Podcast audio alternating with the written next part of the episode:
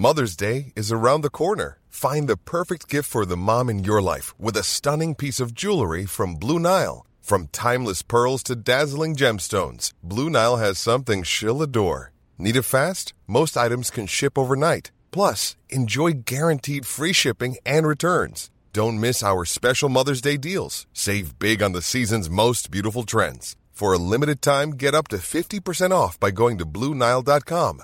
That's Bluenile.com.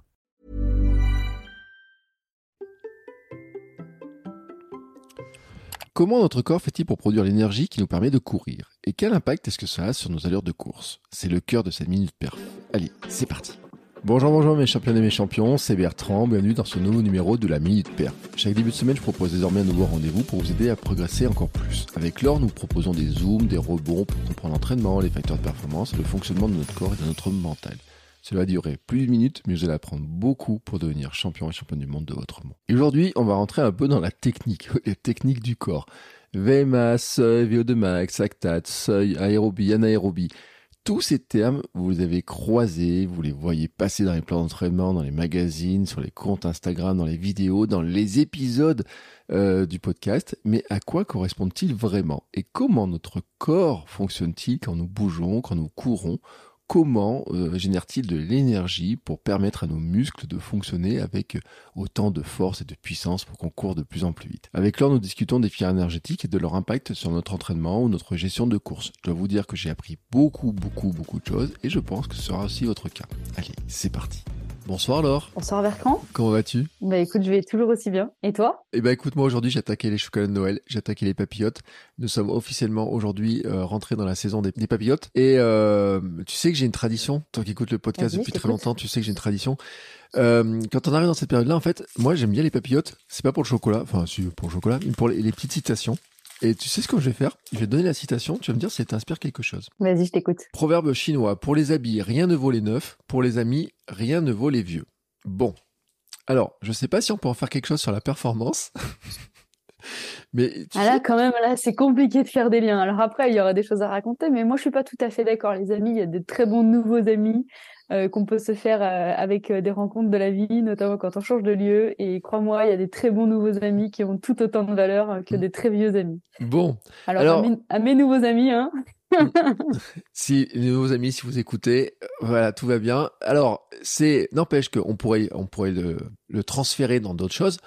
On pourrait dire, tu sais, euh, les, sur les habitudes aussi, on peut les changer. Est-ce qu'il vaut mieux changer ses habitudes, etc. Et ça m'amène dans notre sujet du jour, sur le mouvement en fait, sur les, les croyances qu'on peut avoir sur le mouvement, sur sur euh, à quelle vitesse on bouge, comment on bouge, est-ce qu'on est sédentaire, pas sédentaire, toutes ces thématiques-là dont on discute.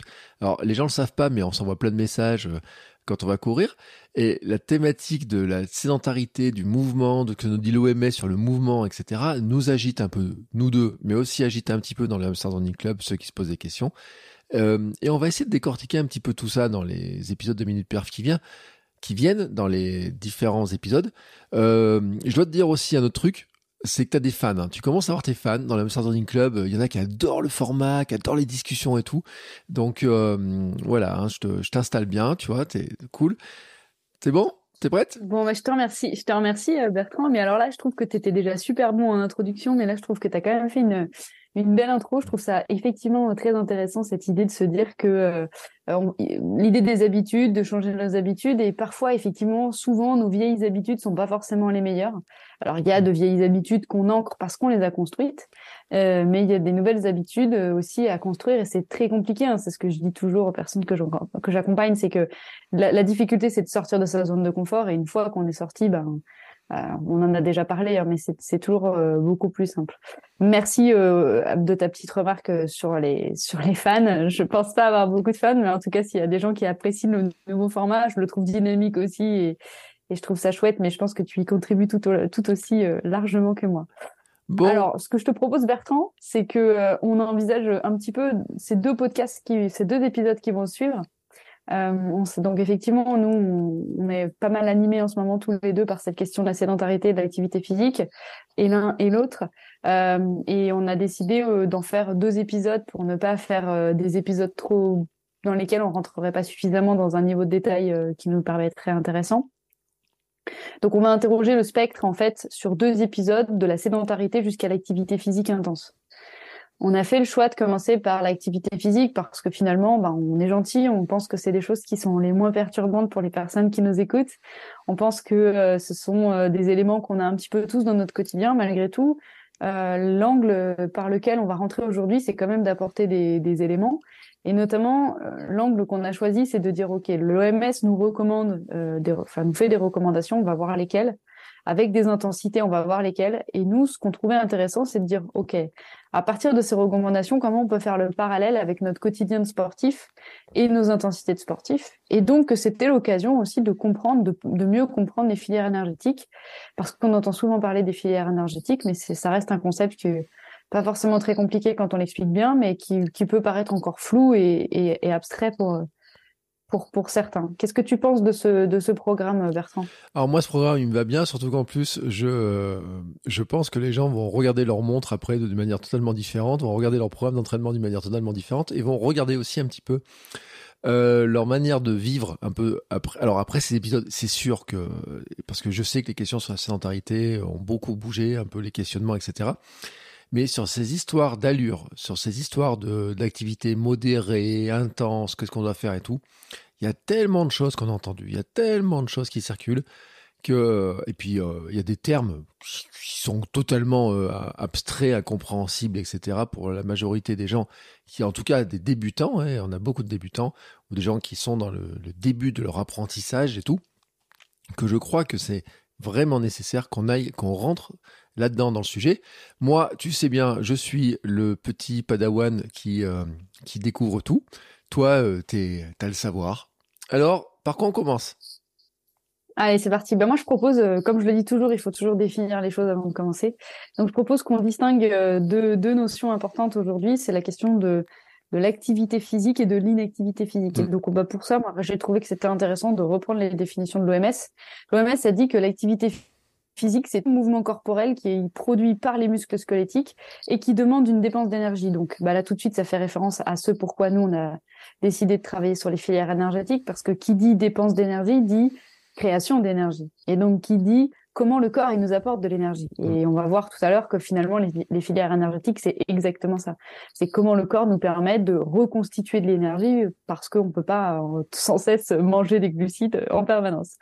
Donc l'OMS nous dit qu'elle peut être pratiquée à différents niveaux d'intensité, c'est ce qui nous intéresse aussi, dans le cadre du travail, des tâches ménagères, de déplacements ou d'activités de loisirs, ou encore en participant à des séances d'exercice ou de sport. Donc d'emblée, on voit bien à travers cette définition qu'il existe plusieurs niveaux d'intensité euh, de la pratique physique. Ce qui s'oppose à l'inactivité, qui est défini comme un niveau euh, de d'activité insuffisante vis-à-vis des recommandations. Donc moi je trouve que cette définition elle est pas claire du tout. En gros on dit qu'être inactif physiquement c'est ne pas respecter les recommandations. Alors oui mais non, ça voudrait dire qu'en fait si on reprend la définition de l'activité physique à l'envers, on pourrait considérer que l'inactivité physique c'est le fait de justement ne pas avoir suffisamment de mouvement corporel et donc ne pas mettre suffisamment notre corps, ne pas demander suffisamment à notre corps de dépenser de l'énergie au quotidien faut quand même rappeler un tout petit peu une base de, physiologie de, l'organisme assez, euh, assez simple et en même temps qui, nous anime tout le temps. C'est cette idée que notre corps n'est qu'une somme d'entrée et de sortie d'énergie.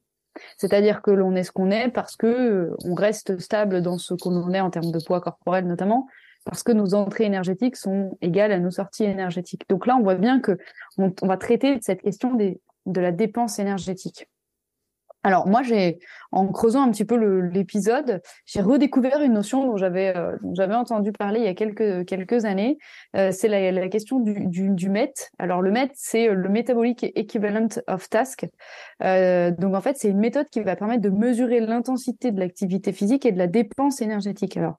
C'est à la fois très intéressant parce que, euh, ben, d'ailleurs, c'est pour répondre à une de tes questions, Bertrand, dont tu m'as posé, euh, que tu m'as posé en off, hein, euh, qui était de dire, mais est-ce qu'on pourrait pas envisager une sorte de score pour connaître un peu son activité physique, etc. au quotidien? Et donc, en fait, le MET, c'est l'avantage du MET, c'est que ben, globalement, c'est des chiffres. Donc, en gros euh, on distingue trois types d'intensité, légère, modérée, intense. Et en fonction de ça, il y a un mètre euh, qui est euh, plus ou moins grand ou plus ou moins petit. Donc, par exemple, dormir, c'est 0,9 mètres. Alors le MET, hein, globalement, c'est une échelle d'équivalence métabolique. Hein. donc on est sur, on n'a pas d'unité et, et voilà. Et par exemple, l'opposé du, à l'opposé du spectre, courir très très très vite. Alors là, ils disent courir au-delà de 17 km heure, mais ça, ça veut tout et rien dire parce qu'en fait, finalement, ça va vraiment dépendre de la VMA de l'individu. Mm. Euh, ça va dépendre de tout un tas de choses, de son poids corporel, euh, de la température extérieure, etc. Donc c'est quand même, ça reste un petit peu limitant. Donc ça, ça donne une échelle intéressante pour pouvoir trier un petit peu les, les infos. Malgré tout, c'est limitant. Et c'est là où je rebondis un petit peu aussi sur l'idée du de l'épisode d'aujourd'hui, ça va être d'identifier un peu ces fameuses intensités et d'être capable nous-mêmes dans notre quotidien de se dire à peu près d'être autonome en se disant bah tiens là je suis plutôt dans une intensité de type modéré et là plutôt intense. C'est vraiment c'est vraiment ce que ce qu'on ce qu'on veut faire passer comme comme message. Donc je reprends toujours un petit peu, je pose des bases, la théorie qui sont importantes malgré tout. Hein. Et puis ensuite, on rentrera dans un niveau de, détail un peu plus concret. Mais euh, l'OMS distingue ces trois types d'intensité. L'intensité faible, c'est un mètre de 1 à 3. 1,5 mmh. à 3. C'est-à-dire une dépense énergétique euh, qui est trois fois la dépense au repos globalement, maximum. Donc pour eux, c'est la marche, euh, le fait de vraiment de pas augmenter de manière substantielle la fréquence cardiaque. Ensuite, ils parlent de l'intensité modérée et là, ça devient, ça va commencer à devenir intéressant parce que pour eux, globalement, c'est euh, une activité d'intensité 3 à 6 fois supérieure à celle du repos. Donc là, euh, on peut envisager que ça peut être vraiment de la marche pour quand on est en retard à un rendez-vous, quand on va au travail et qu'on est un petit peu pressé. Euh, donc ça devient une intensité qu'on a un peu dans notre quotidien, nous en tant que sportifs, et on en discutera surtout sur l'épisode sur la sédentarité, mais c'est vrai que ces activités physiques de faible intensité, va avoir tendance un petit peu à les occulter et à avoir des difficultés surtout à les identifier. Mm. Alors qu'une intensité modérée, voilà, on va sentir qu'on va commencer un tout petit peu à s'échauffer, on va arriver un petit peu avec la, la chemise euh, un petit peu trempée au bureau et puis euh, voilà, c'est typiquement une intensité modérée. Et les intensités soutenues, c'est au moins 6 mètres, donc c'est au moins 6 fois euh, ce que l'individu fait au repos. Donc d'emblée, on voit plein de choses. On voit plein de choses parce que euh, on parlait beaucoup des, facteurs euh, intrapersonnels pour le stress, mais là c'est la même chose. C'est-à-dire que oui, euh, ici on nous dit que le, le MET pour dormir c'est 0,9, mais typiquement on sait que plus on s'entraîne, plus notre fréquence cardiaque de repos elle va descendre, plus notre débit, notre débit ventilatoire il va descendre aussi. Donc typiquement, une personne qui est entraînée par rapport à une personne qui n'est pas entraînée, euh, la dépense énergétique de repos sera différente entre ces deux individus. Et donc, bah, ça entraîne des intensités différentes. Et c'est là où ça devient intéressant de se dire, OK, comment dans mon quotidien je peux identifier ces différentes intensités? Donc juste pour terminer là-dessus, et après je j'arrête avec euh, tout ce, ce, ce, ce, point de départ euh, théorique, mais l'OMS, qu'est-ce qu'elle nous dit en termes de recommandations?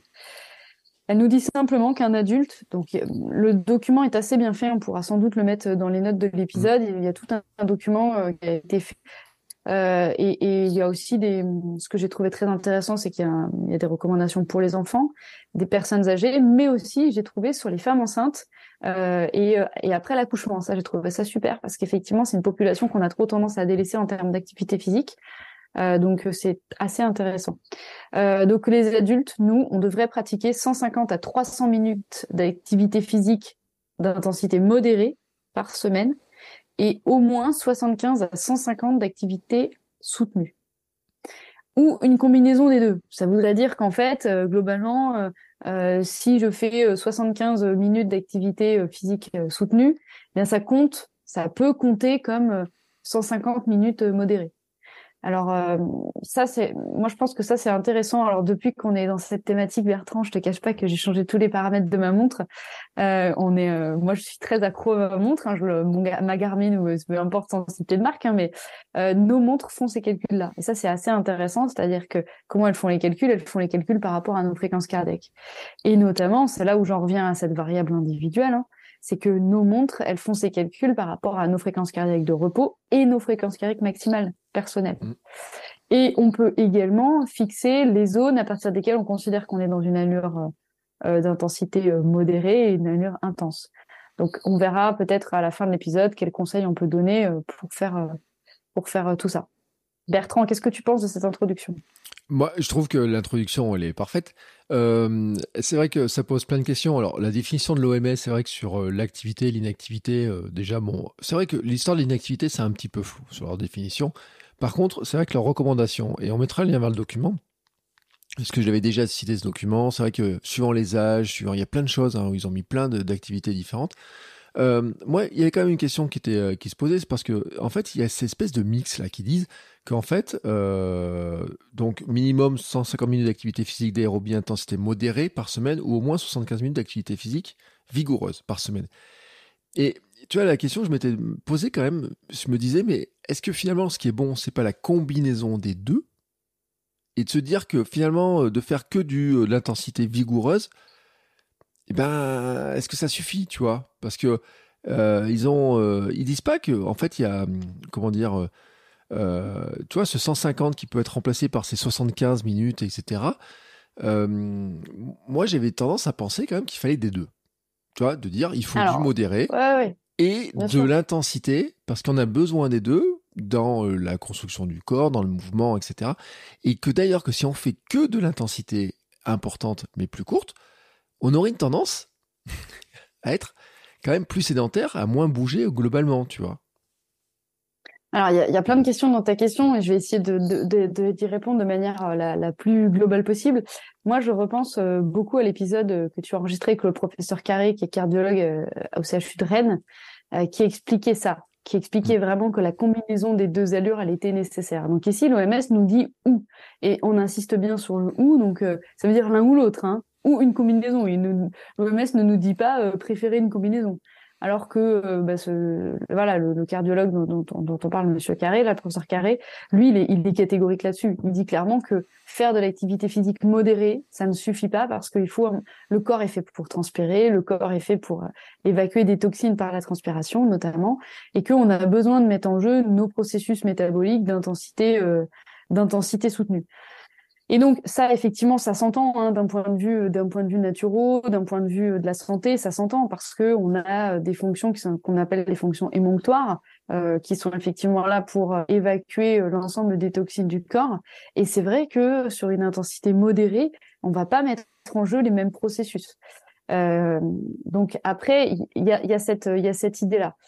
L'OMS rajoute quand même quelque chose que j'ai occulté, c'est le fait de pratiquer au moins deux fois par semaine des activités de renforcement musculaire d'intensité modérée à plus soutenue. Alors là, c'est pareil en fait, c'est-à-dire qu'aujourd'hui, euh, on sait très bien ce que c'est que les séances de HIT, euh, de, euh, de, body combat, de body attack, etc.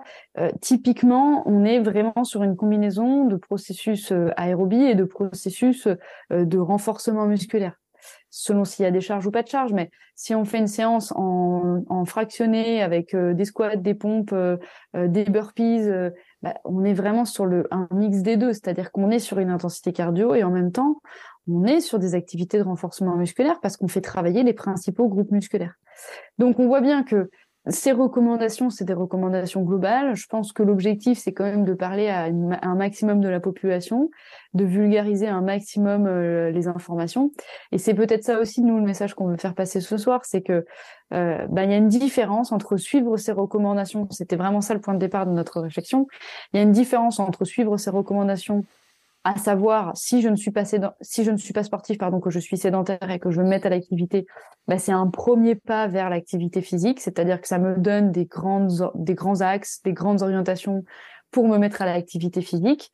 Et, et, la porte d'entrée qu'on voulait vraiment avoir ce soir Bertrand c'était cette idée de dire ok là on nous parle d'activité modérée intense. Concrètement nous on est sportif moi je suis sportif ou je suis euh, même si je suis sportif euh, une fois par semaine, hein, même si je fais une fois par semaine un footing, euh, que je vais euh, profiter du week-end pour m'aérer, etc. Concrètement, comment je peux, rien qu'avec cette séance, atteindre ces recommandations et comment dans cette ou ces deux séances par semaine, je peux envisager ces deux types d'allures ou ces deux types de d'intensité tout simplement. Et donc, bah là vient la question de finalement comment fonctionne notre corps à l'effort. Et, euh, et, c'est là où la porte d'entrée des, filières énergétiques euh, s'avère euh, intéressante. Mmh. Mais tu vois, sur l'histoire de si je vais courir qu'une fois par semaine, par contre, la recommandation de l'OMS, elle est quand même super dure à tenir. Parce que ça fait quand même un volume de ta sortie. tu vas courir une fois par semaine, il faut faire 150 minutes, modéré 75 minutes d'activité physique d'intensité vigoureuse. celui qui s'entraîne qu'une fois par semaine, le vigoureux de 75 minutes, il va le sentir passer. Je suis pas sûr qu'il ait tous les dimanches matin, il a envie de le faire. Tu vois, sur la motivation, alors je dis pas qu'on peut pas le faire, mais euh, ça peut engendrer des fois, moi je dis, hein, des séances qui sont très fatigantes. Euh, si tu te dis, ouais, je fais tout mon bloc comme ça, c'est fait pour la semaine.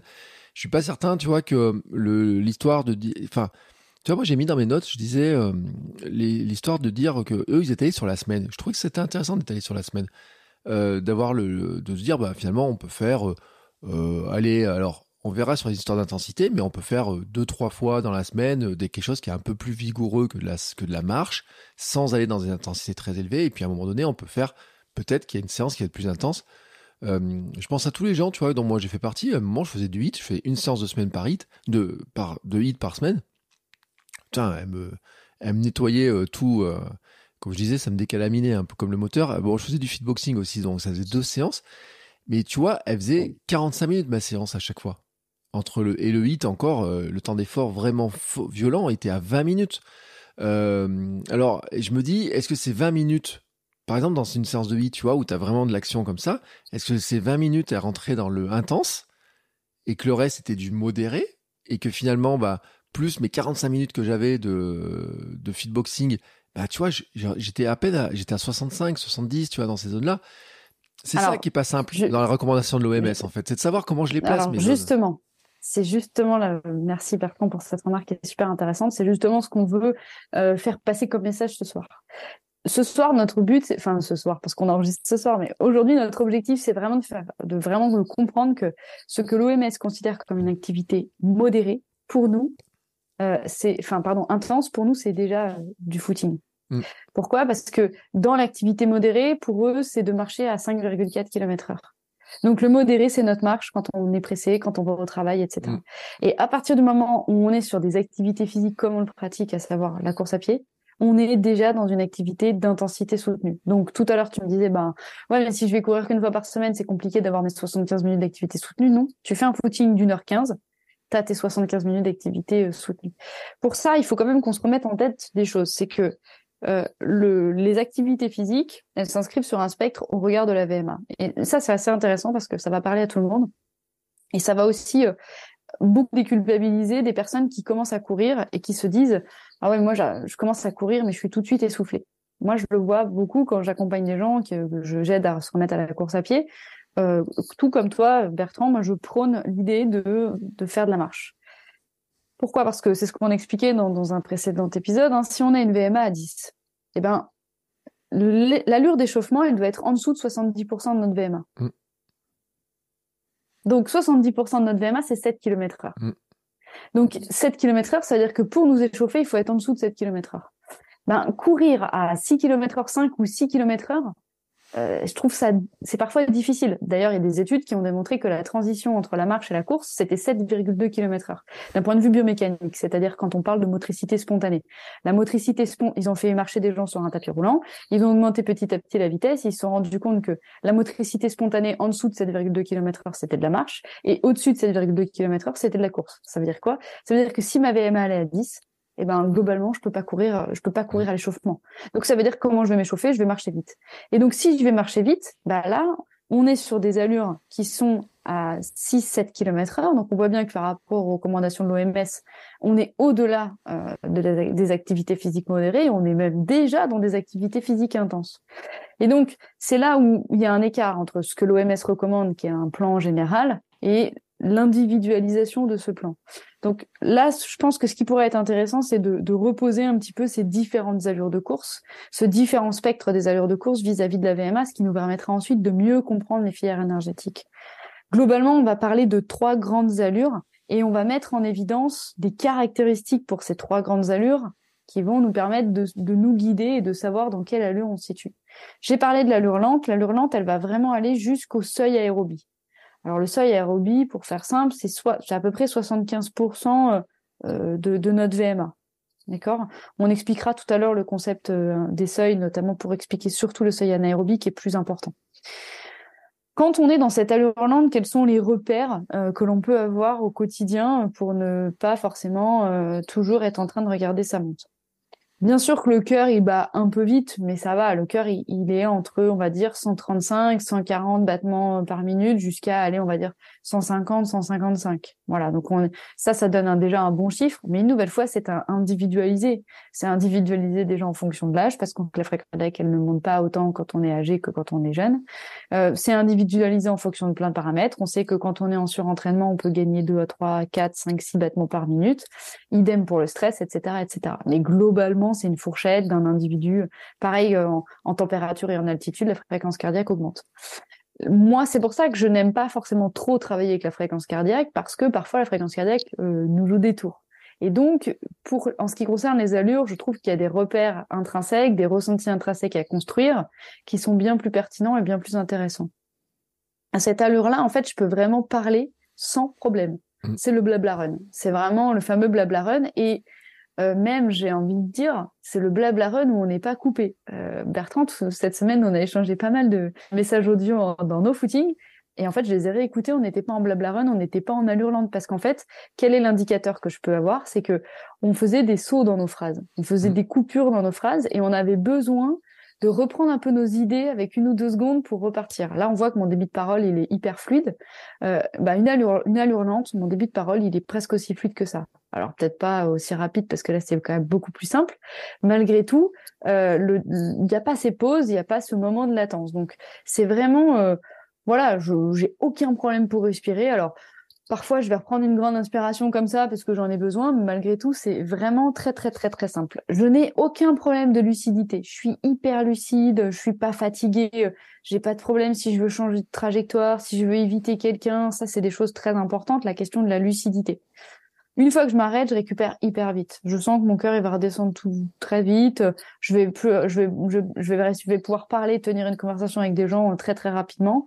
Et puis finalement, c'est une allure à laquelle je peux tenir très très longtemps. C'est mon allure vraiment fondamentale. C'est ce qu'on appelle hein, l'allure de, de, course de fondamentale. Donc ça déjà c'est la première allure. Cette première allure, il faut bien se dire que c'est déjà une activité physique intense. Ça correspond déjà selon l'OMS à ces fameuses minutes intenses. Et donc le point de départ de notre travail au soir, c'est vraiment de se dire ok, la question, c'est maintenant, du coup, où est-ce que je peux aller chercher des minutes modérées? Parce que si tous les deux, on part du postulat et on pense partir du postulat, parce que moi, je pense faire confiance au professeur Carré là-dessus, qu'il faut mixer et des intensités modérées et des intensités intenses, bah, puisque a priori, déjà, rien que quand on est en footing, on a des minutes intenses, c'est où est-ce qu'on va aller chercher des minutes modérées? Bah, Les minutes modérées, c'est se garer, comme il expliquait, hein, lui, il se gare euh, un tout petit peu plus loin euh, de, de l'hôpital et il marche un kilomètre. Euh, c'est se forcer à aller chercher, alors quand on a la possibilité de le faire, d'aller chercher le pain euh, en marchant, euh, c'est faire un petit peu de vélo avec ses enfants ou du roller le week-end. C'est se mettre en activité comme ça, mais c'est une activité qui pour le coup n'est pas du tout, est encore moins sollicitante. Ouais, tu sais, j'ai fait, une expérience aujourd'hui. J'ai fait une expérience aujourd'hui pour te le dire. Et ça va te, te le dire. Je suis allé faire des courses en courant. donc euh, euh, le truc c'est que fallait que j'aille acheter des yaourts pour ma fille, donc euh, je suis parti en courant jusqu'au supermarché. Donc j'ai fait en courant et j'ai fait exprès d'appuyer sur ma montre pour tu le, le lap pour séparer en fait la, partie parce que après je suis pas parti en courant, je suis parti en marchant du supermarché après avoir fait mes courses. Et ben le je me suis demandé quel était l'impact entre les deux, tu vois la différence.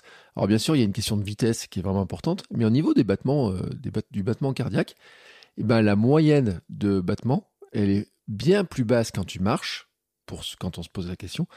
Et tu vois, en faisant ça, en fait, ben, finalement, grosso modo, j'ai fait 10 minutes de course et 10 minutes de marche dans mon, dans mon histoire. Et, euh, et donc, euh, je me suis dit, mais il y a un écart, est-ce que ça va pas faire tant d'écart, etc. Alors, l'allure, elle est totalement différente. Mais c'est vrai qu'au niveau du cœur, eh ben, tu vois vraiment que les histoires de battement, ils sont vraiment. Alors, c'est très très cool quand tu marches. Mais dès que tu cours un peu, c'est vrai que tu vois l'élévation tout de suite.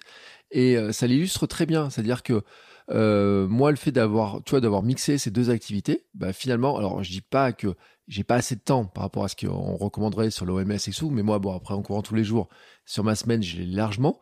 Mais par contre, ça montre que quand on fait de la marche, par exemple, pour aller euh, à la salle, euh, même d'entraînement, tu vois, parce que moi je rigole toujours des gens qui vont à la salle d'entraînement et qui se gardent devant la porte. C'était genre rigoler. Et quand je voyais les séances de, de hit, le prof il nous fait transpirer dans tous les sens et les gens se garaient devant la porte du truc le plus proche, la pause. Alors tu dis derrière, tu vas, tu viens là pour pendant 45 minutes, une heure, vraiment faire de l'effort. Et je, trouvais qu'il y avait un espèce de paradoxe. Et j'en ai parlé avec le professeur Carré d'ailleurs. Il y a un espèce de paradoxe dans ce truc-là. C'est vrai que je, je, connais des gens qui vont à la salle de sport, par exemple, qui y vont en marchant et puis ensuite qui vont faire leur sport, etc. Et donc qui mixent aussi les intensités comme ça. Et je trouve que c'est intéressant en fait quand on observe un petit peu euh, de mettre un peu le cardio autrement que juste pour courir. Quand on regarde un petit peu ce qu'on fait quand on marche simplement, ben on se rend compte que finalement ces intensités-là, euh, il y a vraiment une vraie différence entre courir et marcher. Et euh, qu'on peut vraiment... je pense qu'il faut s'observer en fait, faut faire des expériences comme ça pour le voir aussi. Ah oui, non, mais ça, ça c'est, une certitude. Alors après, c'est très intéressant ce que tu dis, mais c'était d'autant plus intéressant euh, de faire de la course puis de la marche que de faire de la marche puis de la course. Parce que tu avais euh, déjà stimulé tes fonctions cardio-respiratoires, donc tu avais déjà augmenté ta fréquence cardiaque et ta fréquence cardiaque de marche était plus élevée mm. que, que si tu avais fait l'inverse. Ça serait intéressant de refaire exactement le même parcours, de faire les 10 minutes de marche et ensuite de revenir en courant. Et tu verrais, je pense, sauf erreur de ma part, mais je pense pas trop me tromper, que ta fréquence cardiaque moyenne du total, elle sera plus basse dans la deuxième situation. Parce qu'en fait, là où la variabilité va être la plus importante, c'est sur la marche et ta, ta, ta marge de, de, début, elle sera moins importante en termes de fréquence cardiaque. Donc, mm. effectivement, ce que tu dis, c'est intéressant. Ça veut dire que quelqu'un qui aurait du mal à, avoir ces petites ces, ces minutes intenses ou modérées, euh, ben, il y a tout un tas de conseils euh, à donner. Et, et, et ce conseil d'aller à la salle en marchant, mais moi, je pense qu'il est archi précieux. C'est-à-dire, même cette idée presque, si on doit y aller en voiture, admettons, on habite vraiment trop loin pour y aller euh, à pied, euh, se garer un tout petit peu avant, en fait, parce que je, voilà, je commence à connaître un peu comment fonctionnent euh, les cours collectifs, etc. Il y a des échauffements, bien sûr. Mais une nouvelle fois, les échauffements, ils sont pas hyper personnalisés. Il y a des gens qui ont besoin de s'échauffer plus longtemps que d'autres. Moi, j'en fais partie. Hein, je suis un vrai diesel euh, et j'adore aller à la salle quand je vais à la salle en courant parce que je sais que j'arrive alors, il faut bien distinguer, alors ça on pourra peut-être faire un épisode là-dessus parce qu'on n'aurait pas le temps d'en parler, mais l'échauffement de base et l'échauffement spécifique, hein, l'échauffement général et l'échauffement spécifique. Euh, mais les deux sont nécessaires en fait. C'est exactement ce qu'on fait quand on fait de la course et ensuite des gammes de course. Parce que dans un premier temps, on va vraiment chercher à augmenter la température corporelle, euh, mettre en jeu les fonctions cardiovasculaires et cardio-respiratoires. Et dans un deuxième temps, on va vraiment chercher à échauffer des groupes musculaires très spécifiques pour éviter de se blesser et éviter de d'avoir des, des, problèmes musculaires. Fin de la parenthèse, mais tu peux noter effectivement peut-être sur ta liste la question de l'échauffement général et spécifique. Je repars sur mes allures. ouais, mais c'est ça qui est cool. Euh, je repars sur ma sur mes deux allures. Euh, il reste deux allures à traiter en course à pied et ensuite on va voir le lien avec les filières énergétiques. On va identifier une allure moyenne qui est une allure entre les deux seuils. Alors ce qu'on appelle le seuil aérobie et le seuil anaérobie. Alors le seuil aérobie en fait c'est le seuil la fréquence enfin pardon la vitesse de course mais bon tout est lié à partir de laquelle je suis vraiment dans une activité de type aérobie. C'est-à-dire qu'à ce moment-là l'ensemble de mes processus qu'on verra font appel à la filière énergétique aérobie. Donc on verra justement euh, justement ce que c'est que cette filière aérobie ensuite. Et le seuil anaérobie c'est un petit peu compliqué à comprendre euh, mais en fait il il est précieux parce que bon, je réexplique, j'essaye de aussi réécouter euh, ce qu'on raconte tous les deux sur des, un tas de choses. Et puis on avait évoqué l'idée du marathon il n'y a pas mm. très longtemps avec euh, l'histoire euh, du mur. Bah, typiquement, c'est le seuil anaérobie, le mur, en fait. Si on, si on le verbalise un peu d'un point de vue physiologique, c'est quoi le seuil anaérobie? C'est l'idée que quand on court dans un processus aérobie, on, on, on expliquera tout à l'heure, mais la plupart de notre énergie, elle est elle est produite par le fait qu'on est en présence d'oxygène et qu'à ce moment-là, le pyruvate ne se transforme pas en lactate. Le pyruvate rentre dans un cycle qui est complexe que l'on appelle le cycle de Krebs. On va pas rentrer en détail. Mais à partir du mais il y a quand même un tout petit peu d'acide lactique qui est produite, ce fameux lactate qui n'arrive pas à rentrer dans le cycle de Krebs. Et en fait, plus on va augmenter l'intensité de l'exercice, donc cette vitesse de course, moins le, plus on va produire ce fameux lactate parce que ça va trop vite dans le cycle de Krebs, tout n'arrive pas à rentrer. Et donc, en fait, il va y avoir une rebascule, ce qu'on appelle une rebascule dans le processus anaérobie lactique. Euh, et c'est pour ça qu'on appelle ça le seuil anaérobie. On expliquera plus tard tout à l'heure, on va comprendre que chaque filière énergétique euh, se caractérise notamment par ce qu'on appelle un facteur limitant. C'est-à-dire qu'est-ce qui fait qu'on arrête l'activité. Et dans le cas typiquement de l'allure, donc l'allure moyenne, c'est vraiment ça. C'est vraiment une allure qui est entre le seuil aérobie et le seuil anaérobie. Donc si on image avec des pourcentages de fréquence cardiaque, parce qu'on aime bien les chiffres, euh, c'est 75 à 85% de notre VMA ou de notre euh, fréquence cardiaque. Je, je le rappelle, hein, la VMA, la FC max et la VO2 max sont reliées, sont des, sont des valeurs qui sont reliées et qui sont euh, qui sont proportionnelles. Euh, donc globalement, quels sont les quels sont les repères qu'on peut donner pour savoir quand quand est-ce qu'on est à cette allure bah là clairement on est un petit peu moins à l'aise pour parler hein. c'est-à-dire on va lancer un ou deux mots une ou deux phrases mais on va, on va commencer à, à, vraiment devoir forcer notre respiration pendant toute la course, euh, de caler un petit peu notre respiration sur la cadence. Euh, moi, je sais que j'écoute pas mal de musique sur ces allures-là parce que ça donne un tempo aussi et ça permet de pas mal se caler. Euh, et là, on est vraiment, on a vraiment un besoin, on sent d'expiration euh, et d'inspiration qui est très important. Clairement, c'est des, c'est des, c'est des sensations de course qui sont pas confortables euh, et on sent que euh, on n'a pas envie d'y rester des heures. Typiquement euh, le, le, genre euh, le genre d'allure un peu spécifique euh, dans, dans, dans, dans ces valeurs entre le seuil aérobie et anaérobie, c'est le grand classique 6 fois 1000 ou 2 fois 3, 3 fois 2000. Euh, c'est typiquement les séances de, de prépa cross, hein, on, on, on, on en est pas loin là, donc euh, c'est typiquement les séances de spé cross. Euh, voilà, on est dedans. Donc globalement, le seuil aérobie, c'est une allure qui est spécifique pour un test de 30 minutes, alors que le seuil anaérobie, ça va être une allure qui est spécifique pour un test de 20 minutes. Donc on voit bien hein, que un, volume de travail entre les deux, ça va être un volume de, de 20, 20 minutes d'effort, quoi, à peu près. Et enfin, donc on a une allure rapide qui est une allure euh, proche de la VMA, donc qui est de 90 à 105, 110% de VMA selon comment on arrive à, à, à, tenir. Euh, clairement, c'est une allure à laquelle on peut pas parler. Euh, on peut pas tenir cette allure longtemps. Clairement, il doit y avoir des portions de course euh, de récupération. Enfin, il doit y avoir des portions de récupération entre les portions de course. Euh, on sent qu'on a une respiration qui est hyper forte. Euh, on a un vrai besoin de respirer. On cherche l'air en fait presque. L'air ne rentre pas assez. D'ailleurs, c'est le facteur limitant à ce moment-là. C'est vraiment le volume d'oxygène. C'est vraiment l'écart entre le volume d'oxygène que je que je prends et le volume d'oxygène que je suis capable de traiter dans mon corps. Euh, c'est vraiment une allure où euh, je suis plus très lucide et il faudrait pas qu'il y ait quelqu'un qui tombe en passage, un chien avec une laisse ou un truc que, que je verrais pas venir parce qu'il y a un vrai manque de lucidité à cette allure.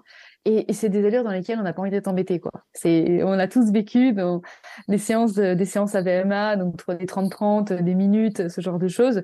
Euh, on n'a pas envie d'être embêté parce qu'on n'est pas lucide et on sent qu'on perd vraiment nos, nos, facultés au fur et à mesure, euh, d'ailleurs, euh, des répétitions. Globalement, euh, c'est des allures qu'on a du mal à tenir sur la fin de la répétition. Euh, à l'arrivée, c'est souvent, il y a un, il y a vraiment un, un, truc qui est typique de la VMA, c'est quand on s'arrête et qu'on fait des allures proches VMA, on se met les mains sur les genoux on se met les mains sur les genoux, on s'effondre. Et ça, c'est typique. Ça veut dire que ça, c'est vraiment qu'on a fait une belle, une bonne séance de VMA, qu'on était bien à l'allure.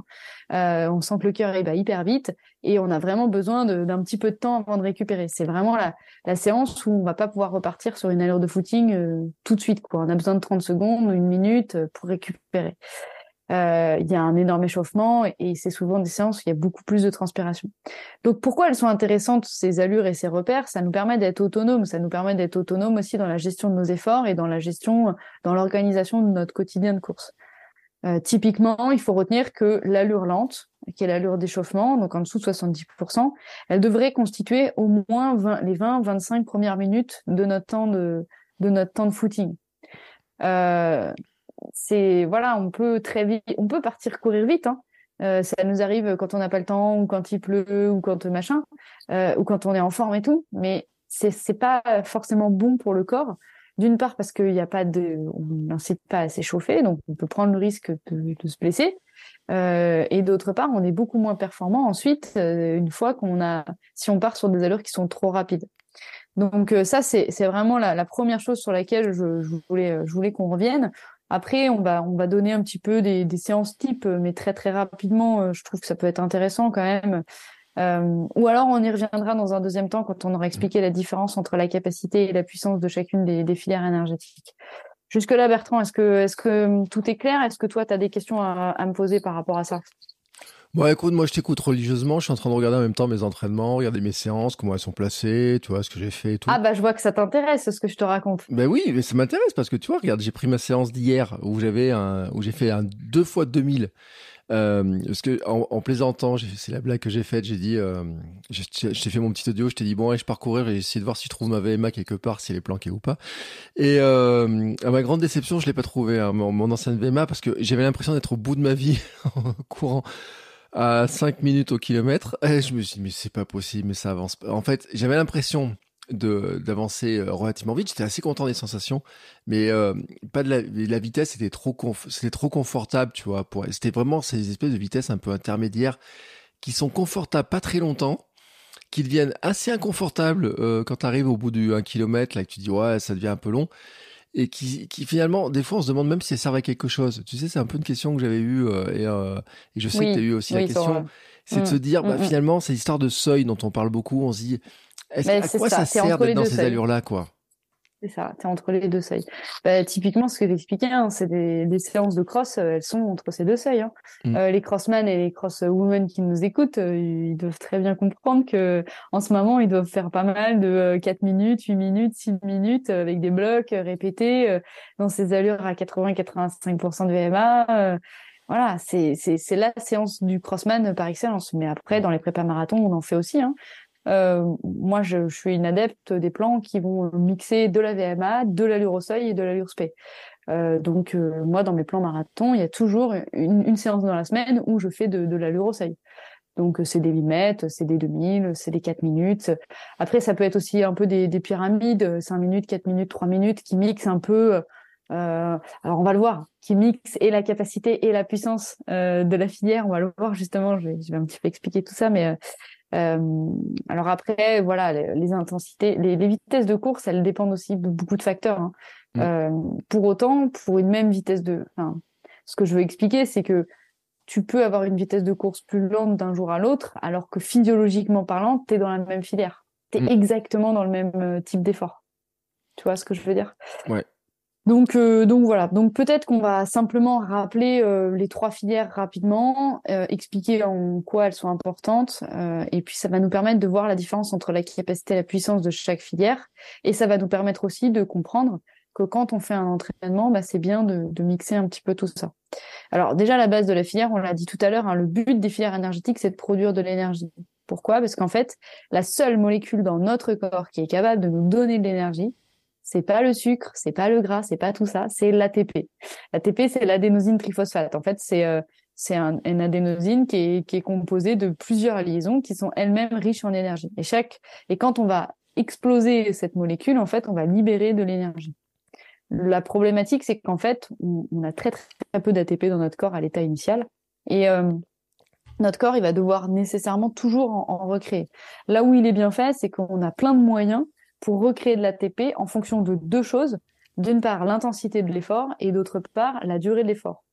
Bon, bien entendu, c'est une course, c'est une courbe inversée. Hein, euh, on peut pas tenir une intensité euh, aussi de sprint aussi longtemps que voilà que sur un marathon. Donc plus mon effort va être intense, plus il va être court, et plus mon effort va être long, et, moins il va être a priori intense. Euh, donc pour faire très simple, au, tout début de, des recherches sur les sur les filières énergétiques, on pensait qu'il y avait trois filières qui se succédaient dans le temps qu'on faisait d'abord la voie anaérobie à lactique, ensuite la voie anaérobie lactique. Faut que je fasse attention parce que je me trompe tout le temps de manière euh, sans faire attention. Et ensuite qu'il y avait l'intervention de la filière aérobie. Ça, ça a été démontré que non. Les trois filières interviennent dès le début de l'effort en même temps, mais qu'il y a une filière qui va produire préférentiellement une plus grande quantité d'énergie.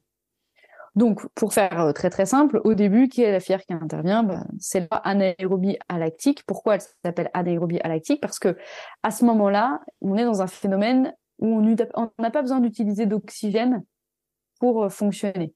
Euh, c'est un sprint, hein. on peut faire un sprint. D'ailleurs, on, les voit à la télé. Hein. Souvent, il y en a qui ont des chewing-gums dans la bouche. Ou sur un sprint de 100 mètres, on n'a pas besoin de respirer presque. On pourrait être en apnée.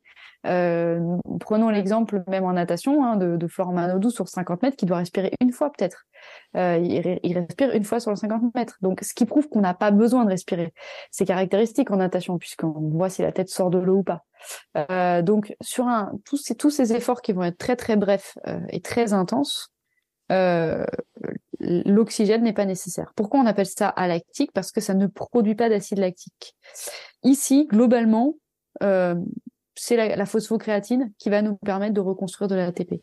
Donc c'est pas anodin hein, si on a des cas de dopage à la phosphocréatine, euh, parce que bah, effectivement, si on gonfle nos stocks euh, de créatine phosphate ou phosphocréatine, hein, c'est un petit peu la même chose, c'est tous les composés phosphorés. Euh, bah, globalement, euh, il y avait des personnes qui gonflaient leur stock et qui étaient dopées à ça, et du coup, bah, des sprinters, hein, et du coup, mm. ils pouvaient recréer de l'ATP hyper plus facilement et avec des plus gros stocks. Donc ici, globalement, bah, c'est grâce à la phosphocréatine qu'on recrée de l'ATP euh, et que du coup, on permet à notre corps de pouvoir de pouvoir fonctionner. Donc, c'est des efforts d'une dizaine de secondes maximum. Euh, voilà, 10-15 secondes selon, selon, selon l'entraînement. Il faut aussi savoir que l'entraînement permet de repousser un petit peu les seuils.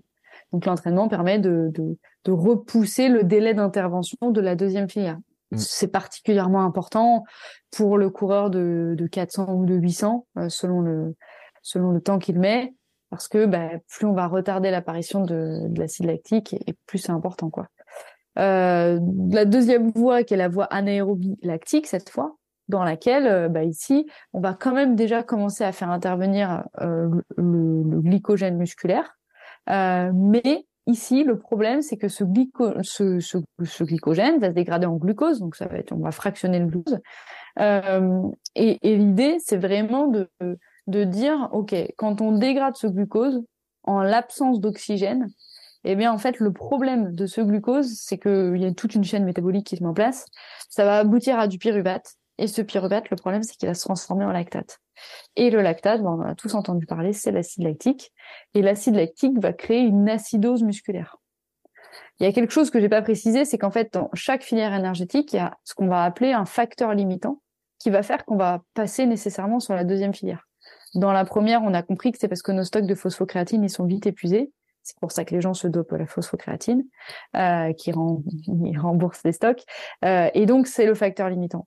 Dans la voie anaérobie euh, lactique, bah, le facteur limitant, c'est l'acidose musculaire. Mm. C'est parce que je vais produire tellement d'acide lactique que je vais acidifier mon muscle euh, et donc, bah, en fait, je peux plus, je peux plus courir. On les voit hein, d'ailleurs les sprinteurs.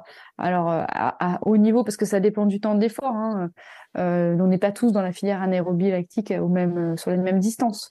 Euh, mais à haut niveau, sur 400 mètres, on voit ils finissent, ils sont, ils sont fracasses. Sur 800, c'est la même chose. Hein, c'est vraiment l'intervention de la filière, la filière lactique en, en grande, en, en, grande intensité, quoi. Donc ici, le facteur, vraiment le facteur qui va induire l'arrêt de l'effort, c'est l'acidose du muscle.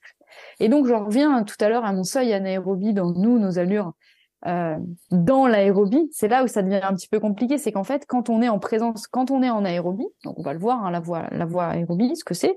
Euh, globalement, il y a deux types de substrats, le, le glucose et les lipides. Donc, soit euh, on va dégrader nos propres stocks de glucose, donc le, glycogène musculaire et hépatique, soit bah, on va commencer à attaquer vraiment notre gras. Euh, en fait, si on remet de l'intensité dans ces efforts-là, eh ben on peut rebasculer dans cette filière lactique. C'est ce dont je parlais tout à l'heure. C'est ça le marathon. C'est que si à un moment donné j'élève trop ma fréquence cardiaque pendant trop longtemps, eh ben, je vais créer de l'acidose musculaire. Je vais recréer cette acidose musculaire et donc je vais recréer en fait exactement les mêmes conditions d'un facteur limitant que si j'avais fait un 400 ou un 800, mmh. que j'étais vraiment dans une filière lactique. Et ça, c'est euh, assez euh, assez déconcertant parce qu'on se dit bah ouais, mais on n'y est plus dans cette filière. Euh, et ben ben si en fait on, on y retombe. Et, et ça, c'est intéressant à comprendre parce que ça permet de comprendre ce fameux mur du, du marathon, ça permet de comprendre certaines défaillances parce qu'on a trop tendance à dire qu'on a eu une défaillance par manque de par manque d'alimentation, par manque d'hydratation, par manque de tout un tas de choses. Mais en fait, c'est pas forcément euh, que ça. Ça peut être aussi le fait d'avoir augmenté sa vitesse pendant trop de temps. On repasse sur des intensités qui sont trop importantes. Et donc, euh, donc voilà. Et dans la voie aérobie, normalement, si on est en dessous de ce seuil anaérobie, euh, de ce seuil anaérobie, donc en dessous de 85% de notre VMA, bah, le facteur limitant, on comprend bien que c'est pas l'acidose. Pourquoi? Parce que le pyruvate en présence d'oxygène, lui, il se transforme pas trop en lactate normalement si les intensités sont pas trop élevées, il rentre dans le cycle de Krebs, il est dégradé. Donc, qu'est-ce que ça veut dire? C'est pour ça qu'on voit des ultra-trailers qui courent pendant des jours et des heures. Euh, bah, ça veut dire que clairement, ils sont sur des intensités inférieures à, à 80-85% de VMA, même si, comme je l'ai dit, en fait, l'entraînement permet de repousser les seuils. Euh, eh bien, le facteur limitant après sur des efforts très très longs comme ça d'endurance, c'est euh, la fatigue musculaire Mmh. C'est alors il y a tout un tas d'études qui sont menées là-dessus qui sont super intéressantes sur la, la, contractibilité de la de la cellule musculaire en fait. Donc il y a à la fois la question du potentiel d'action donc tout ce qui est nerveux et à la fois tout ce qui est physiologique avec le calcium, le potassium, le magnésium, l'ensemble des minéraux qui sont dans la cellule. Là, on a encore très très peu de recul là-dessus parce qu'il faudrait faire des biopsies euh, euh, chaque minute, chaque heure. Donc, ça serait très très invasif pour les individus. Donc, c'est des protocoles qui sont pas possibles actuellement à mettre en place. Donc, on fait un peu des tests sur les souris et tout, mais on sait très bien que que le fonctionnement de la souris, il est quand même un petit peu différent de notre de notre fonctionnement humain. Et donc, on, voit bien en fait que à partir de, de 30 à 40 minutes d'effort, on va vraiment oxyder à fond les lipides euh, parce qu'on aura épuisé en fait tous nos stocks de glycogène que ce soit du glycogène euh, musculaire ou hépatique. Alors, j'ai pas précisé, mais le glycogène, c'est la forme de stockage du glucose. On appelle ça du glycogène. Donc, on en a dans le foie, on en a dans les muscles, et ça va être les deux pourvoyeurs principaux euh, de glucose dans, notre corps. Donc voilà. Et pour faire simple, au sein de chacune des filières, il y a deux choses. On va parler de la capacité aérobie ou de la puissance aérobie. On entend souvent parler de ça. En fait, dans chacune des filières, on a la filière dans sa capacité, c'est le, le, le fait de pouvoir tenir longtemps dans la filière c'est globalement, on associe souvent la capacité à un réservoir mmh. et la puissance à un débit d'un débit d'un robinet. Et donc la puissance, en fait, ça va être la capacité que je vais avoir très vite à utiliser cette filière. Donc globalement, nous, euh, en ce qui concerne euh, le, coureur, qu'est-ce qui est intéressant, c'est de distinguer ben, la capacité aérobie de la puissance aérobie. Donc la capacité aérobie, elle se, elle se, elle est typiquement entre les, c'est notre allure modérée, elle est de 75 à 85 de, de notre VMA et à l'inverse, la puissance aérobie, ben là, on va être vraiment sur des allures de 85, 90, voire parfois même 100% de VMA. Donc, euh, on va être sur, euh, par exemple, 2 fois 4 ou 2 fois 6 minutes, mais on peut aller aussi jusqu'à des 8 fois, 10 fois une, minute, une minute 30. On va être vraiment sur des, des ce qu'on appelle des, des, des, fractionnés courts, en fait. Fractionnés courts, on est sur la puissance euh, aérobie. Et enfin, on sera sur de la puissance maximale aérobie quand on sera sur des séances de VMA, donc des 30-30, des 15-15, des 20-20, etc., etc. Donc euh, voilà, Bertrand, je pense que ça, ça, ça nous permet de vraiment mieux comprendre un peu comment le corps fonctionne. Ça nous permet aussi de voir que, ben, typiquement, euh, quand on, on, est sur des distances un peu longues et ou sur des intensités qui sont un petit peu trop élevées, c'est aussi le cas sur le semi et, et sur du 10 km, la fameuse, la fameuse défaillance, elle peut être due à cette acidose et à cette rebascule dans les fonctions, euh, dans les fonctions euh, anaérobies.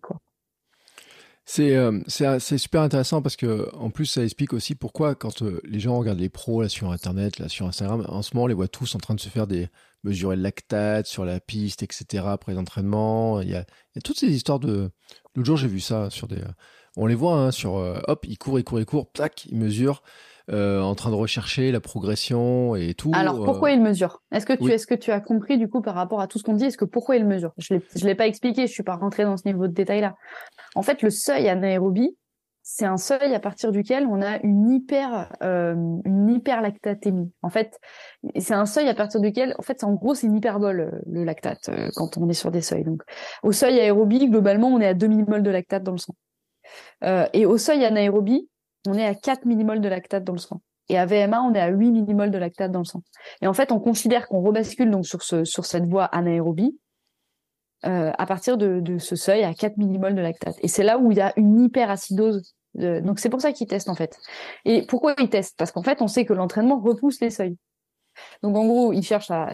C'est un peu euh, à la fois c'est à la fois c'est une mesure et en même temps euh, c'est une mesure sur laquelle ils peuvent pas jouer. C'est-à-dire ils peuvent pas euh, il y a aussi cette idée, ben, alors, ils peuvent jouer dans le sens où derrière ils peuvent adapter l'entraînement pour sans doute revoir les intensités, etc. Mais l'idée, elle est vraiment là. L'idée, elle est de se dire, ok, est-ce qu'on est dans des processus aérobie purs ou est-ce qu'on a déjà rebasculé sur la voie anaérobie? C'est vraiment ça en fait. Alors, l'athlète a du retard hein, par rapport à ça parce que les nageurs le font depuis très très longtemps, notamment les nageurs en eau libre. Euh, ça fait des années et des années qu'ils se testent au lactate. Euh, pour le coup, c'est des, protocoles qui sont pas invasifs. Hein. C'est un tout petit trou comme, euh, comme les diabétiques. Hein. Mm. Euh, ça se fait très vite et tout. Les triathlètes l'utilisent aussi beaucoup. Et c'est vrai qu'en athlète, on est un petit peu en retard par rapport à ça. Euh, parce que on s'y met seulement un petit peu maintenant et, et c'est vrai qu'il y a des choses intéressantes à faire grâce à ça ouais. Mm. Et puis j'avais vu aussi un reportage un jour sur Pierre-Ambroise Boss sur bah, justement sur ces histoires de coureurs de 400, des 800, des 1500, etc. En disant que ces coureurs-là, repoussent tellement les limites de leur corps qu'ils ont des taux de lactate dans le corps qui sont mortels normalement. Enfin, il y a des, des, doses qui sont tellement importantes et c'est aussi pour ça que ce sont des courses qui sont.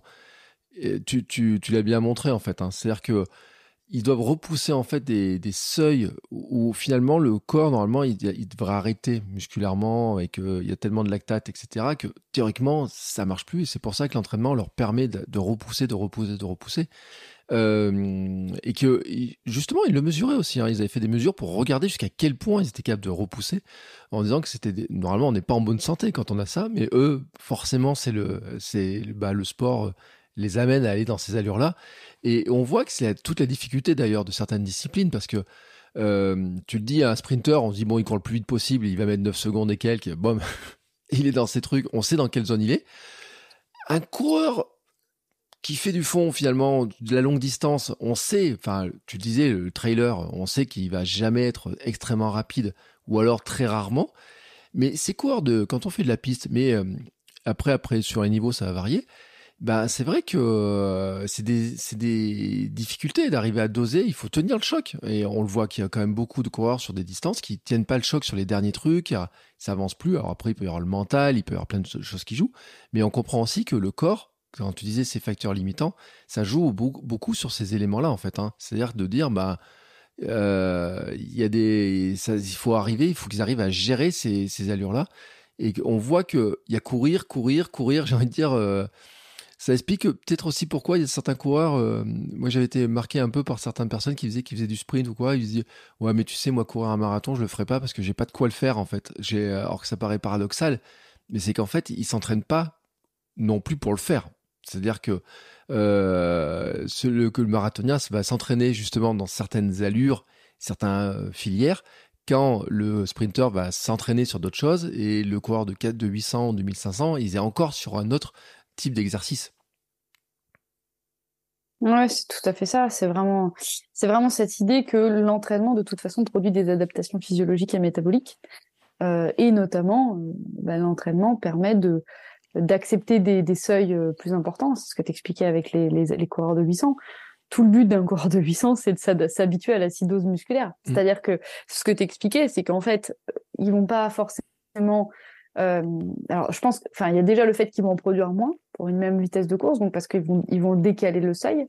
Donc, à une même vitesse de course et voire même avec des vitesses supérieures, ils vont produire un tout petit peu moins d'acide lactique. Et en même temps, ils sont capables de mieux le tolérer. Parce que globalement, on va parvenir dans, dans le détail vraiment physiologique, mais qu'est-ce que ça produit cette acidose? Ça empêche les contractions des ponts et de myosine. Ça, ça, bloque la contraction en fait. Donc le muscle, il, ne se contracte plus. Et on l'a tous vécu, hein, cette, cette arrivée vraiment euh, où on a une acidose qui est telle euh, que derrière, on a du mal à, à rien qu'à faire une foulée, à produire une foulée, et on le voit. Euh, c'est typique sur 400 mètres haies. On, voit vraiment le franchissement des trois quatre dernières euh, des trois quatre dernières haies. Il est très étriqué, il est pas beau, il est euh, et parce qu'en fait les mecs sont bourrés d'acide lactique. Alors quand je dis les mecs, c'est pas péjoratif, c'est les, athlètes, hein. les filles et les hommes, ils sont bourrés d'acide lactique et à ce moment-là, en fait, la contraction musculaire, elle, elle est hyper hyper difficile. donc le facteur limitant, c'est absolument pas une histoire d'oxygène, c'est absolument pas une histoire euh, de, de, de, réserve d'ATP, comme on a dit, c'est vraiment le fait que notre muscle n'arrive plus à se contracter euh, de lui-même. Et l'entraînement permet de justement repousser, euh, repousser ces seuils et d'accepter beaucoup mieux cette, cette, ce truc. Mais c'est exactement la même chose quand on s'entraîne sur des courses plus longues, du 10 km, au semi et au marathon. Hein. Faire des séances au seuil, c'est aussi s'habituer à ça. Mm. Parce que sur les, sur les derniers kilomètres du marathon, si on finit bien avec des bonnes allures, euh, moi j'ai eu la chance de le vivre entre le 37e et le 41e, d'être vraiment euh, avec toutes les caractéristiques que as citées tout à l'heure d'une séance lactique. Moi je l'ai vécu entre le 37e et le 41e de mon marathon, avec vraiment cette euh, cette acidose qui commence à venir de plus en plus, ce côté très désagréable, ce manque de lucidité et tout. Mon facteur limitant, il était que, c'était vraiment que ça, c'était vraiment cette rebascule parce que j'avais vraiment eu cette intensité que je souhaitais euh, à 80-85% de ma VMA. Et une nouvelle fois, c'est ce qu'on expliquait aussi, et je voulais rebondir là-dessus. On a parlé du mur du marathon et tout. Pourquoi le mur, ne pourquoi il n'y a pas de mur quand on a un marathon en deux heures? Alors même si on voit des athlètes français, hein, comme je pense à Florian Carvalho, qui, a des difficultés à passer le cap du, du 30e, 34e, en ce moment il est un peu bloqué par rapport à ça, mais ça, ça reste physiologique en fait. C'est-à-dire que peut-être que simplement en ce moment, euh, ça reste du physiologique, ça reste des, allures de course et des intensités de course qu'il n'arrive pas à suivre, qu'il n'arrive pas à encaisser parce qu'il est jeune sans marathon. Euh, Florian, au départ, il était sur des allures, euh, je, le connais un petit peu, il était sur du 1500 mètres, sur du 10 000 mètres, donc il est jeune sans marathon. Et donc peut-être que en montant, et ça c'est assez intéressant effectivement de se dire que cette, cette, capacité du corps à absorber les charges, elle est aussi sur la capacité du corps à accepter les facteurs limitants et à repousser les facteurs limitants. Et tu vois, c'est drôle parce qu'il y avait une question dans, tes fans sur le Hamsters Running Club, justement, qui voulait revenir et voulait faire un dribble sur l'histoire du mur du marathon. Donc, on l'a fait un petit peu, euh, de manière un petit peu décalée.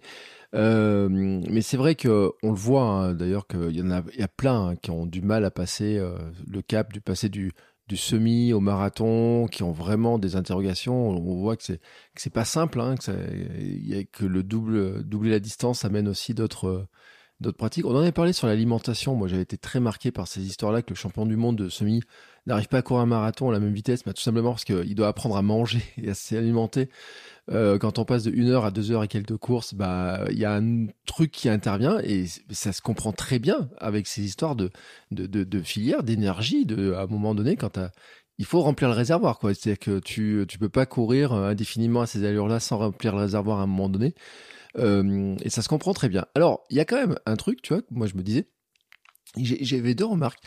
Euh, est-ce que un coureur lambda comme nous, tu vois, sur une course, on peut passer sur les trois états, sur les trois filières euh, Est-ce qu'on pourrait s'entraîner, tu vois Par exemple, je te donne un exemple. L'autre jour, je fais mon 10 km, je pars un peu vite, je sais pas en quelle allure je suis. Alors, enfin, ma montre, elle me dit que je suis en seuil, tu vois, sur le truc. Bon, bref. Et à la fin, je me dis, mais j'aurais bien aimé sprinter, tu vois, parce qu'il y avait l'autre là qui essayait de me gratter une place là, tout. c'est très couillon. T'arrives 4 euh, et t'essaies de gratter une place. Bon, c'est comme ça, on est comme ça. Est-ce qu'on est, comment on pourrait s'entraîner, tu vois? Est-ce qu'on peut s'entraîner d'ailleurs pour arriver à faire le sprint là, les 100 derniers mètres? Ou est-ce que techniquement, ben, on peut pas le faire? Alors, j'ai complètement compris ta question, elle est super intéressante. Il faut pas confondre en fait le fait que la filière anaérobie à lactique dont j'ai parlé, ça, elle peut revenir euh, euh, dans, dans, notre euh, dans notre course. ce qu'il faut vraiment distinguer, c'est que quand on court, on est vraiment dans une filière aérobie parce qu'en fait, on considère qu'on est dans des processus aérobiques globalement à partir de 3 minutes. La VMA, elle ne peut se calculer que à partir de 3 minutes de course. C'est le temps, c'est le délai minimum, je l'ai pas précisé, c'est vrai, hein, qu'il faut pour que l'ensemble des processus, pour que la filière aérobie soit majoritaire dans la resynthèse de l'ATP. Donc, ça veut dire quoi? Ça veut dire que oui, on peut rebasculer sur de l'anaérobie euh, lactique, sur euh, des seuils avec un, mode de fonctionnement et de de l'ATP avec un facteur limitant lactique. Par contre, on ne rebasculera jamais sur un mode de sprint anaérobie lactique. Ça, c'est pas possible. Par contre, donc ça, c'est quand même important de le rappeler. Par contre, effectivement, ta question, elle est sur comment je peux m'entraîner à finir vite quelque part un effort? Mm. Bah, alors là, il y a plein de choses. Hein. Il y a à la fois donc la, programmation dans la temporalité de, l'entraînement, avec euh, le, on en parlait hein, ensemble des phénomènes de surcompensation, etc. Euh, dans le premier dans le premier épisode. Mais surtout, c'est cette idée en fait de varier les allures à l'entraînement. Et c'est pas anodin si tout à l'heure je disais que moi sur marathon, je pense que dans un plan, il faut les trois globalement les trois les trois allures, l'allure SP, l'allure au seuil et la VMA. L'allure qui va vraiment te permettre de retrouver euh, ce, cette vitesse, euh, d'avoir une vitesse forte en aérobie, c'est ce qu'on appelle la PMA, la puissance maximale aérobie. C'est les séances de VMA, c'est les séances de 30-30, c'est les séances de 20-20, euh, c'est les séances de même. Alors moi j'adore le 15-15, je trouve ça génial pour le coup, euh, ou le 15-15 ou le 20-20, c'est un petit peu mais 15-15 c'est encore plus marqué. de finir les séances par 6 fois 15-15 ou 3 fois 6 fois 15-15. Pourquoi c'est intéressant? Parce qu'en fait, globalement, on s'arrête jamais. C'est-à-dire, il n'y a pas 15 secondes où on court et 15 secondes où on marche comme des 30-30, où c'est assez marqué, où on a bien euh, cette posture, les mains sur les genoux, patati patata, dont on a parlé. Le 15-15, en fait, c'est tellement court que si on s'arrête, on n'a pas le temps de repartir. Et en fait, on est davantage sur un, un footing euh, un peu en ondulation, là, où je ralentis, je repars. C'est un petit peu de la relance permanente. Et ça, je trouve ça super intéressant parce que là, on est vraiment à PMA. Donc, on est vraiment sur euh, on est presque à 110% de VMA si on joue bien le jeu. Euh, Et ça permet donc de, ça permet de travailler la VMA pour le coup, d'augmenter la VMA, de travailler ces allures très très rapides et très spécifiques. Euh, et en même temps, euh, c'est, je trouve ça assez ludique, assez sympa. Ça permet de terminer toujours sur cette cette petite touche. Moi, je termine aussi souvent mes footings euh, lents. Euh, je conseille toujours de faire des lignes droites, ce que j'appelle des lignes droites. Donc globalement, ça dure 100 mètres, ça dure 20 secondes. Le but, c'est vraiment de de reprendre une attitude de course placée parce que bon là on n'en a pas parlé aujourd'hui mais c'est pareil hein. euh, sur un sprint on va être on va être davantage efficace sur un sur une, foulée en cycle avant qu'en cycle arrière qu'on peut adopter de manière plus économique euh, sur du sur du marathon ou ce genre de choses donc pour terminer vite euh, bah, clairement il faut avoir la disponibilité pour terminer vite donc la première condition c'est de ne pas être de ne pas avoir rebasculé dans cette filière euh, dans ces processus anaérobie lactique qui auraient fait qu'on est dans un mode d'acidose musculaire. Euh, typiquement, je me revois dans mon dernier kilomètre du marathon, euh, j'étais cuite, j'aurais pas pu accélérer parce qu'il y avait cette acidose qui faisait que. mais donc ça, c'est la première condition. Et la deuxième condition, c'est qu'il faut avoir de la vitesse. Tu peux pas accélérer si t'as pas de mmh. vitesse. Donc c'est ce qu'on expliquait avec ta, ta VMA où tu, tu, perds des points de VMA ou tu penses perdre des points de VMA. en fait, voilà, c'est vraiment travailler sur le test et juste de la vitesse. Quoi. Oui, bon, bref, faut que je travaille ma vitesse. Mais ça, je sais, il faut que je travaille ma vitesse. Hein. à un moment donné, euh, c'est, tu, tu le dis, hein, les, les séances de. Mais 30-30, moi je trouve c'est ludique, puis c'est facile à faire. Bon, le 15-15, j'ai pas essayé, mais on va tous essayer du 15-15, tu sais, de ce mardi. Alors sinon, il y a un truc vraiment top, c'est le 36-36. Pourquoi le 36-36 Parce qu'en fait, euh, si on est sur une piste et qu'on balise la piste tous les 10 mètres, alors on a tous nos montres hein, maintenant, mm. mais ça c'est un, ça, c'est un petit, un petit retour de, mon, de mes années prof de PS qui revient. Et ben, globalement, euh, si je fais 120 euh, mètres, ben, j'ai couru 12 km heure sur le 30 mètres, sur le 30-30. Donc, si on est en club, ben, c'est cool parce que ça permet de, de, savoir un petit peu sans toujours regarder sa montre. Et moi, j'aime bien parce que ça permet de ne pas être tout le temps en train de regarder la distance qu'on a couru sur la montre, etc., de se détacher un peu de la montre. Donc, 36-36 ou une 12, une 12, euh, voilà, dans les deux cas, on balise. Mm. Et puis, c'est sympa, c'est de petits repères euh, comme ça. Moi, dans ma jeunesse, j'étais plutôt 36-15, mais bon, après, c'est autre chose. Euh... le Minitel que je n'ai pas connu. eh oui, et oui, la grande époque du Minitel, tu sais que, mais c'était ça, on s'amusait sur le Minitel. Qu'est-ce qu'on a pu faire des grosses factures Si, j'ai connu en plus. Je dis ça, mais j'ai connu. C'était la blague. Euh, bref, bah écoute, euh, on en a appris, on a appris plein, de choses hein, aujourd'hui. Moi, je, franchement, je ressors avec une, une connaissance et tout. Alors, bien sûr, moi, je réécouterai pour essayer de tout enregistrer. Je vais noter ça dans mon second cerveau, tu sais. Euh, le comment conclure? Parce que finalement, euh, le, le, truc à retenir, on a bien compris ces histoires de filière, de fonctionnement, de qui l'importance finalement que toutes les allures, elles sont importantes. Euh, on a bien compris que de toute façon, les recommandations de l'OMS, du moment qu'on court, on est déjà dans l'activité, on n'a pas trop à s'inquiéter sur le fait qu'on a l'activité, on a notre dose d'activité intense. Du moment qu'on marche, on a notre activité modérée. Jusque-là, je suis bon. ouais, on peut peut-être aussi évoquer l'idée de, du renforcement musculaire dont on n'a pas du tout parlé, mais qui, qui permettrait de, de faire la dernière recommandation de l'OMS. Euh, moi, je pense que c'est important dans la semaine du coureur d'avoir une, une séance de PPG. Donc, on pourra peut-être en discuter, hein, mm. comment programmer une séance, une semaine d'entraînement type, par exemple, euh, et ou de terminer euh, toutes euh, toutes ces séances par euh, un petit peu d'abdos, gainage, tout ça. Mais on verra que ça sera sans doute un conseil qu'on donnera pour briser la sédentarité la semaine prochaine. Ouais. Et euh, ce qu'il faut retenir, en fait, c'est que bah, le corps, globalement, il a plusieurs manières de, de recréer de la, de, la, de, la, l'énergie. et que selon ces manières de créer de l'énergie, en fait, ça va être aussi à nous de l'aider là-dedans. donc, typiquement, à partir du moment où on est dans un effort aérobie, bah, il faut non seulement alimenter notre corps parce que lui apporter du glucose, on en pourra en faire un épisode aussi hein, sur comment s'alimenter à l'effort, à quel moment, quel type de glucose, parce qu'il existe globalement trois, grands types de glucose, mais on pourra, on pourra en discuter. Donc, comment aider mon corps à ne pas se sentir en, en, en, peine par rapport à ça. Euh, il y a aussi cette transition dont on n'a pas parlé dans la filière aérobie sur euh, le, moi je j'aime bien, je le sens parfois quand je fais un peu limite, euh, quand j'ai pas trop petit déjeuner le matin, on peut sentir en fait vraiment la bascule sur les processus lipidiques, c'est-à-dire vers 35 à 40 minutes, c'est le moment où notre corps il va passer en mode davantage utiliser les graisses plus que le plus que le glucose. Et on sent en fait euh, sur des footings à allure régulière, sur des allures un peu constantes, qu'on a une petite baisse de régime à ce moment-là. Parce qu'en fait, on a vraiment l'illustration parfaite que notre corps, bah, il utilise des voies différentes. C'est un petit peu comme s'il prenait un chemin d'un seul coup différent. Et donc, bah, ça, ça peut être des repères hein, pour nous en tant qu'athlètes, pour s'alimenter vers la 35e minute, 30e minute, parce que c'est un moment où, moi je le sais, hein, c'est un moment où mon corps, il aime pas ça, passer de, la voie majoritairement glycogénique à la, à voie lipidique. Donc ça, ça peut être un conseil. Donc comprendre comment le corps, il, refabrique de l'énergie, ça c'est important. Et aussi comprendre que tout est une question de fréquence cardiaque et que euh, sur un effort continu et pour pouvoir faire une performance, sur un effort trop long, eh bien, la rebascule dans des intensités trop élevées peut nous conduire à un facteur limitant qui est l'acidose musculaire. Mm. Et inversement, le fait aussi de, de, ne pas suffisamment courir en endurance fondamentale. Alors, il y a tout un tas de théories là-dessus. Hein. Je sais que tu en, en, as déjà parlé sur les coureurs kenyans qui passent beaucoup de temps à courir lentement, etc. Bah, l'endurance fondamentale, elle est là. Hein. Elle est sur ces allures très, très lentes. Et donc, c'est cette idée de varier les allures un maximum. C'est vraiment de varier les allures un maximum.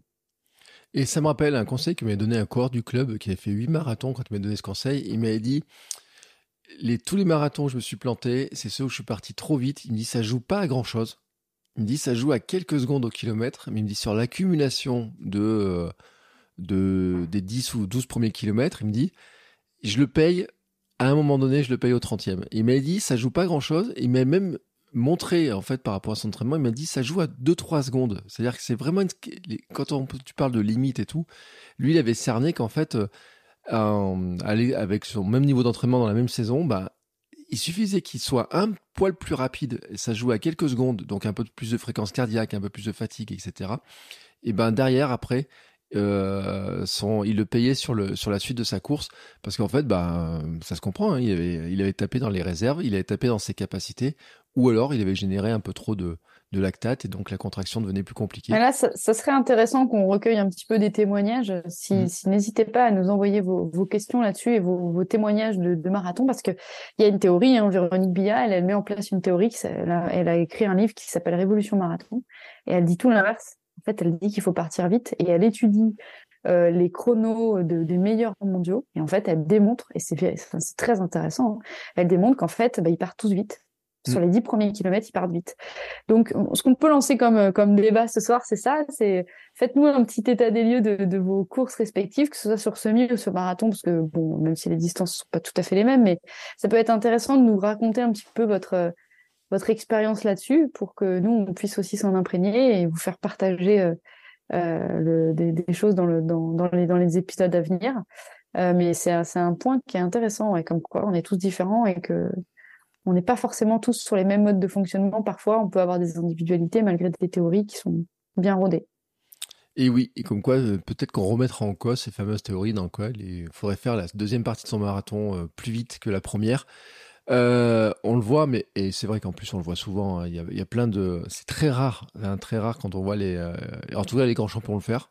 Euh, et d'ailleurs, j'ai même vu un compte Instagram qui se félicitait, qui remarquait en disant, bah tiens, elle, elle a réussi à le faire, alors que nous, on n'arrive pas à le faire. Donc, ça montre quand même qu'il y a des théories entre ce qu'on voit dans la théorie et dans ce qu'on arrive à appliquer au quotidien. Euh, ben, il y a une grande différence, c'est l'expérience, c'est la pratique, l'entraînement, l'expérience, et euh, bah ça, ça fait partie de la performance. Hein. Donc, on en reparlera très souvent hein, de ce sujet-là. En attendant, ben, on va conclure. Hein euh, pour dire que la semaine prochaine, on reparlera de ces questions de sédentarité, de tout ça. Puis en fait, on a plein de trucs parce que au fur et à mesure qu'on creuse, on trouve d'autres trucs. Là, moi, j'ai reçu tout à l'heure un livre. Euh, il faut qu'on lise d'abord pour savoir, mais c'est vrai que qui pose quelques questions sur certains trucs. On dit tiens, il y a ça, et puis après on regarde, il y a d'autres trucs, et puis encore d'autres choses, et puis on va chercher d'autres éléments. C'est un univers qui est quand même assez euh, assez important.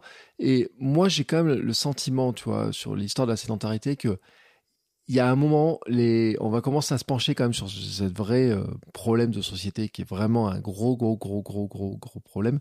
Et c'est pour ça qu'on en parlera la semaine prochaine aussi, de, voir un petit peu euh, comment on peut le casser. Moi, j'ai fait des expériences cette semaine, hein, euh, parce qu'on avait commencé à en parler. Je fais des, expériences qui sont assez intéressantes d'ailleurs sur, sur finalement, bah, qu'est-ce que je fais dans mon quotidien et selon mes journées, bah, je me rends compte qu'il y a des jours je suis totalement sédentaire et puis des jours je suis euh, pas du tout sédentaire.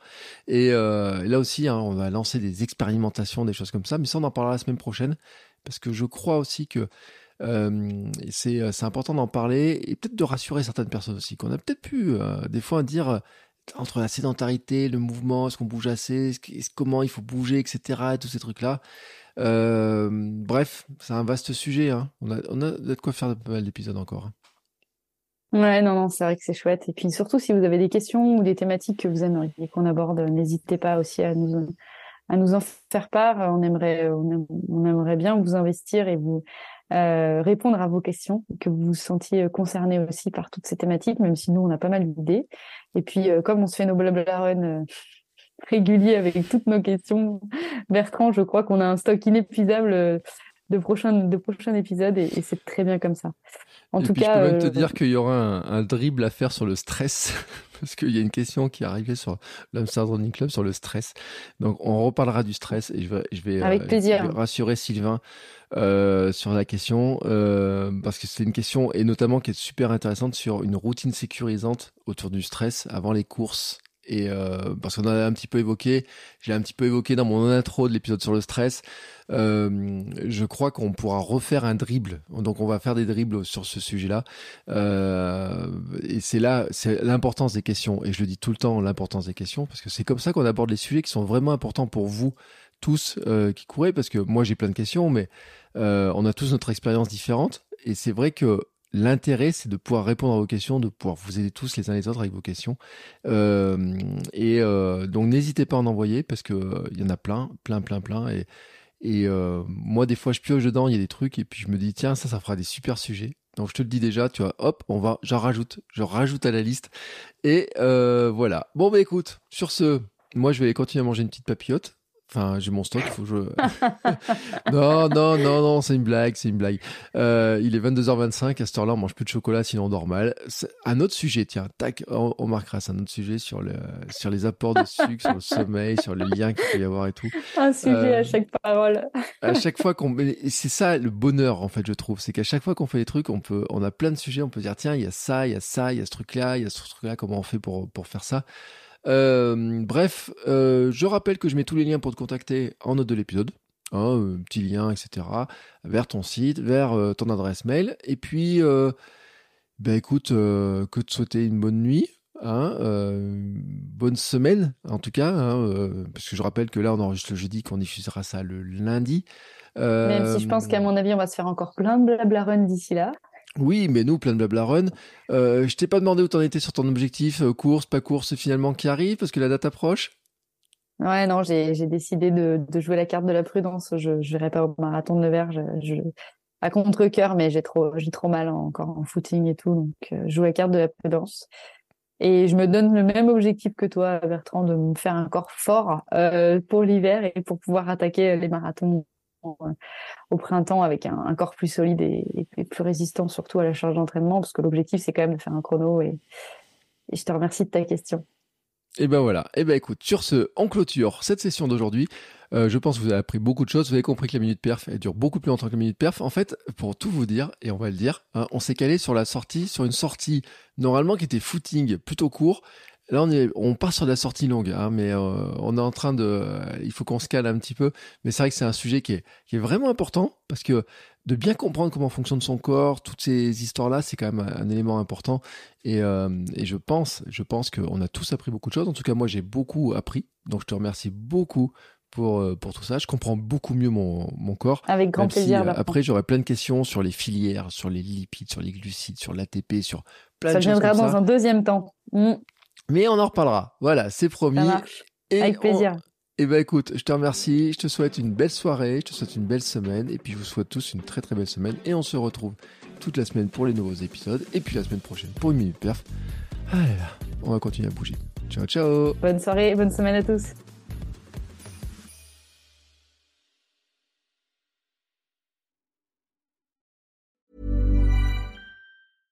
Flexibility is great. That's why there's yoga. Flexibility for your insurance coverage is great too. That's why there's United Healthcare Insurance Plans.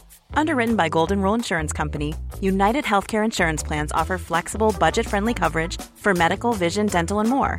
One of these plans may be right for you if you're, say, between jobs, coming off your parents' plan, turning a side hustle into a full hustle, or even missed open enrollment. Want more flexibility? Find out more about United Healthcare Insurance Plans at uh1.com.